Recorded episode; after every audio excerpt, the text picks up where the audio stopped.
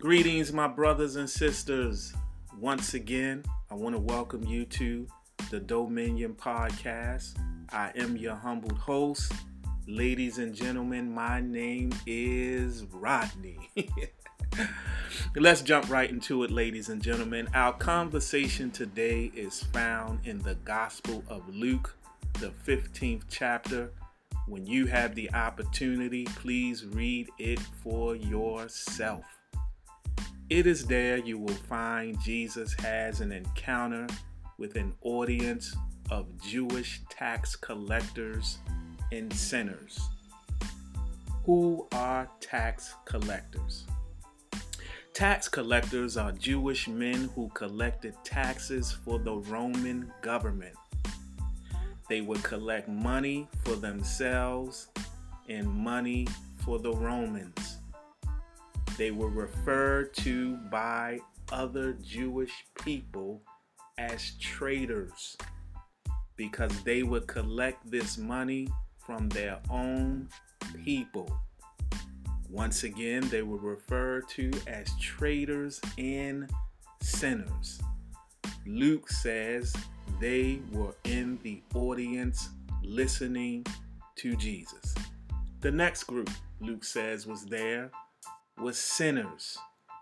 Who are sinners? To be very blunt with you, ladies and gentlemen, you. Both you and I are sinners. The Bible says all have sinned and come short of the glory. For you, my brothers and sisters, Jesus welcomes you and he wants to eat or fellowship with you. Unlike in previous encounters, there is no physical healing recorded. For this particular audience, the teachings of Jesus is required. In this generation, where we are in life, the teachings of Jesus is required. For our dysfunctions, the teachings of Jesus is required. So Jesus begins to teach. He teaches a lesson based on an accusation from the Pharisees, which was this man welcomes sinners and eats with them. Based on the accusation, Jesus begins to teach three separate stories using a few central subjects around the theme lost and found. Story number one the Bible says that a man has a hundred sheep, he loses one and he searches the wilderness until he finds it. And when he finds it, he's full of joy, joy, and he calls his friends to celebrate with him because what he lost, he has found. Story number 2. There's a woman who has 10 coins. She loses one but she searches and cleans the house where she lost the coin until she finds it. And when she finds the coin, the Bible says she is full of joy, calls her friends to celebrate because what she lost, she has found. Story number three there's a father with two sons. The younger son asks for his inheritance, leaves the father, and squanders or wastes his inheritance. Essentially, ladies and gentlemen, these stories are centered around value. Once again, these stories are centered around value. The man has a hundred sheep he loses one, he has 99 left. but he understands the value of the one. So he searches till he finds it. The woman has 10 coins, loses one. She has nine left, but she understands the value of the one. So she sweeps the house, cleans it until she finds it because she understands the value of the one. The first two stories, ladies and gentlemen, are centered around something of value that is in need of being found. The sheep cannot find itself, nor does it knows its value, but the owner or the man does, so he searches until he finds it. The coin cannot find itself, nor does it knows its value. But the woman does, so she searches until she finds it. This applies to some of us. We can't find ourselves, nor do we know our value. If this applies to you, the lesson for you, ladies and gentlemen, is Jesus is vigorously searching for you, and he has found you. This is cause for celebration. Jesus says heaven celebrates when one lost soul is found. Sounds like God in heaven do not celebrate your loss. People do. Sounds like God in heaven do not celebrate your downfall. People do. But Jesus says heaven celebrates when you are found. in keeping with the same theme the third story is centered around a father and two dysfunctional sons. I want to talk about dysfunctional son number two. Jesus says the younger son does not ask, but tells his father to give him his share of his inheritance. Jesus says the father gives it to him. And the Bible says he sets off for a distant country. This young man made two decisions. Decision number one, he made a decision to get his inheritance. Decision number two, he made a decision to disconnect himself from the Father.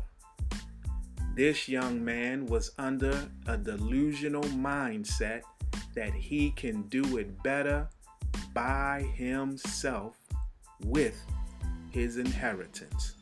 In other words, ladies and gentlemen, a byproduct of his bad decision disconnected him from the Father.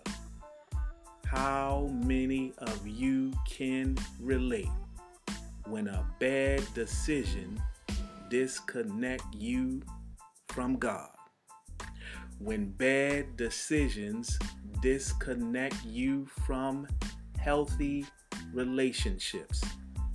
This is what happens, ladies and gentlemen. You lose everything, including yourself. The young man lost everything in what the Bible calls riotous living. riotous living means depleting your account with no income. He was putting a lot out with nothing coming in. He invested in things and people with no return who's been there. As a result, he lost it all. including himself. But what really happened, ladies and gentlemen? A bad decision resulted in him losing his relationship with the Father, which is a representation of God. This is what really happened, my friends. He left for a distant country, disconnected from God. He ran out of money, disconnected from God. He got caught in a famine, disconnected from God. He started living in a pig pen, disconnected from God. The Bible says no man gave him anything. He started to eat what the pigs ate. Jesus has this young man beneath rock bottom, disconnected from God. it is here he begins to search. What do I mean? In other words, the Bible says he came to himself or he came to his senses. The process of coming to yourself takes place in the mind. It's a mental examination as to how did I get here.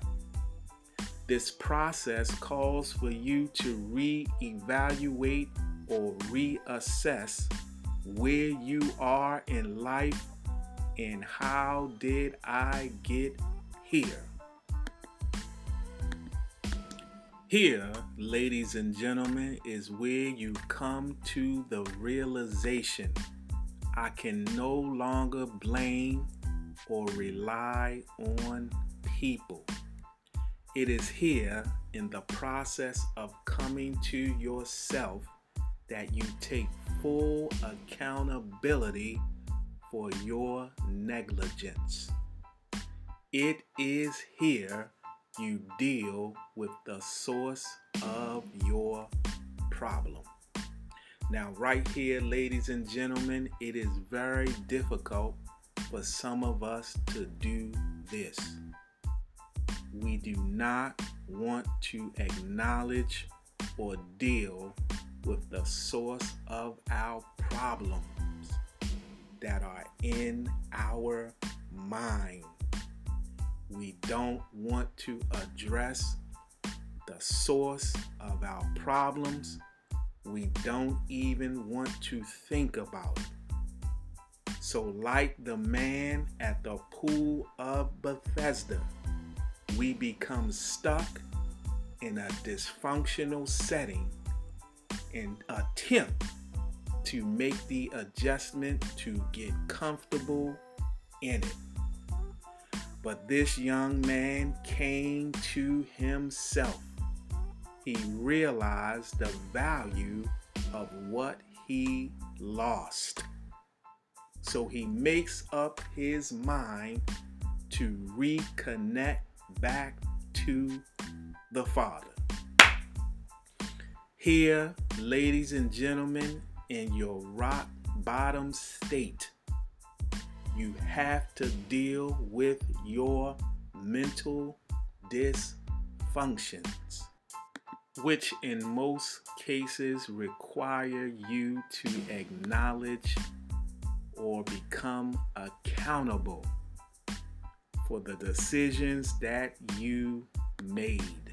So he makes up in his mind to reconnect back to the Father.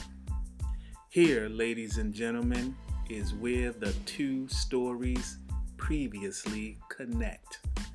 The man loses one sheep but understands the value, so he searches until he finds it.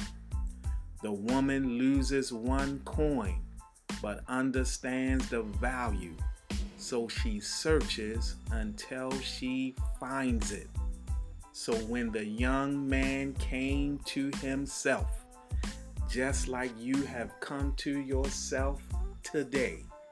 He realized the value of his lost relationship to the Father.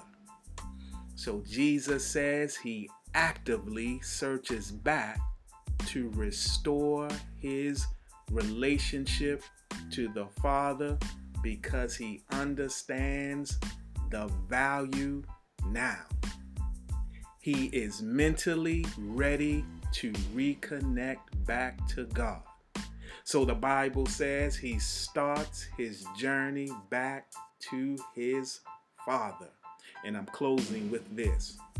Part two next week, you don't want to miss. But in closing, Jesus says the Father sees him coming from a distance off.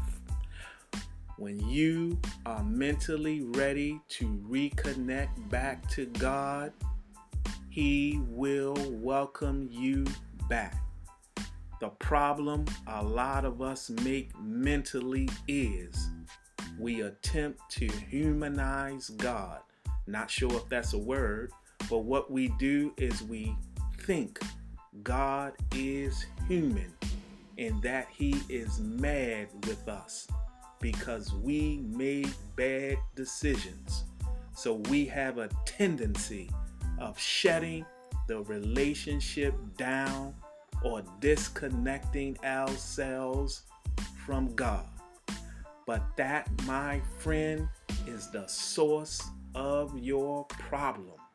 So this young man makes up in his mind, or he came to himself and he realized the value was his relationship to his father, or the value is the relationship you have with God.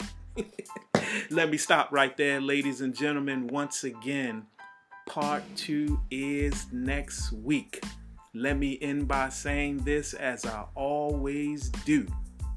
In the beginning, God created the sun, the moon, and the stars. He created the birds of the air. He created the fish of the sea. He created the animals that roam the land. But how many of you know nature in all its glory is not, I repeat, is not God's ultimate creation? Would you put your hands on your heart and repeat these words after me? Say, I am God's ultimate creation. Once again, ladies and gentlemen, I thank you so much for listening and giving me your ear. Please follow me on Spotify and share this particular podcast with a friend. Once again, I thank you. Until next episode, ladies and gentlemen.